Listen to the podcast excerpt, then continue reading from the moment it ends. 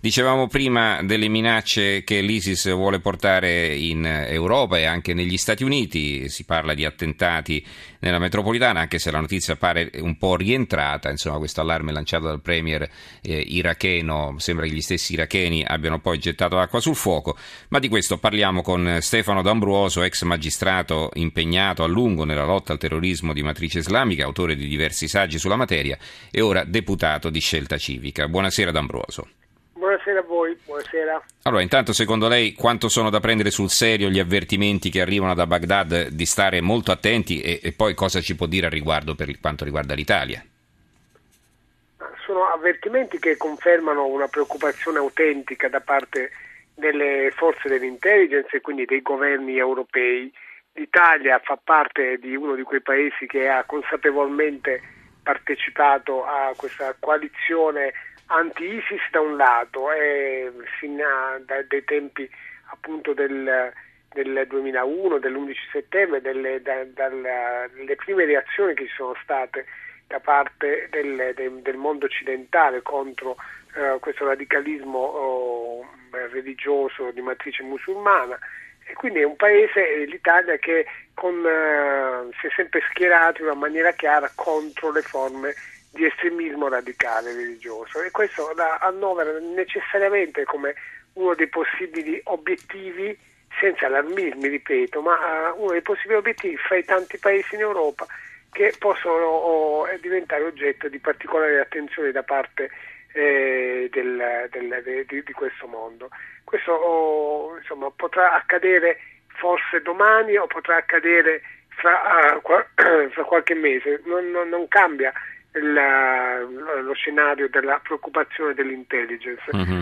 O, o, oggi le, eh, le, le, minacce ulteriori che per la prima volta eh, parlano chiaramente del nostro paese, ripeto, non, non, fanno che confermare quello che già oh, purtroppo da più di un mese eh, sta coinvolgendo in termini di preoccupazione la, mm, l'intelligence italiana. Certo, naturalmente per mettersi in allerta non c'è bisogno no, dell'annuncio ufficiale di un premier iracheno. Ecco.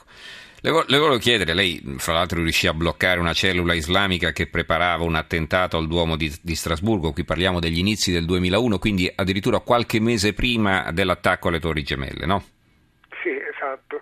Era, erano proprio mm, insomma, l'espressione in Europa delle cellule eh, già organizzate da parte però di Al-Qaeda, che era un'organizzazione, un'organizzazione ben strutturata che aveva nelle gole del, dell'Afghanistan la, la, propria base e poi le, appunto, le proprie cellule diramate eh, prevalentemente in Europa.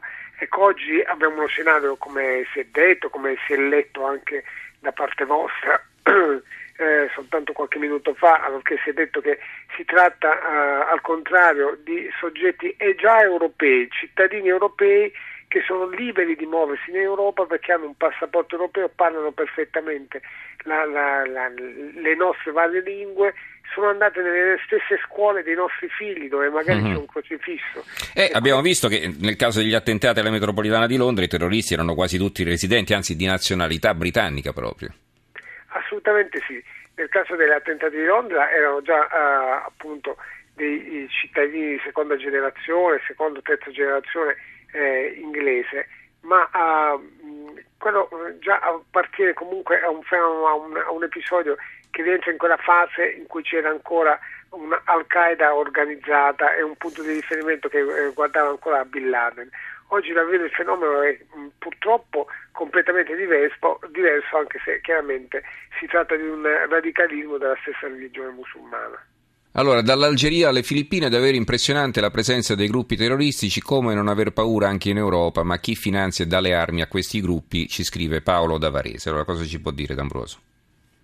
Ah, appunto, questo scenario ci dà uh, la conferma che non esiste un'unica base, non esiste un unico grande capo, ma uh, dall'Algeria, l'episodio di ieri, e dalla, dalle, dalle Filippine, lo stesso episodio di ieri, ecco, ci troviamo con uno scenario così eh, allargato in termini di eh, eh, spazio di valutazione da parte di chi deve operare per la prevenzione che davvero non, non si può oh, trarre un'unica conclusione, un'unica direttiva. Eh, il, quanto ci ha preoccupato sino all'altro ieri, eh, sia mediaticamente che in termini di notizie fresche, era l'attività dell'ISIS, una vera e propria organizzazione che addirittura ha fondato un califfato, uno Stato, ed è presente prevalentemente in quell'area fra la Siria e l'Iraq. Questa era la preoccupazione maggiore, le teste decapitate dall'ISIS erano la preoccupazione maggiore. Ieri ci siamo dovuti eh, apprestare a valutare che cosa fare eh, per episodi simili eh, accaduti però in Algeria nei confronti di un turista addirittura uh-huh. e, e, e, in, e, in, Filippine nei confronti altrettanto di, di, di soggetti europei e turisti anche loro.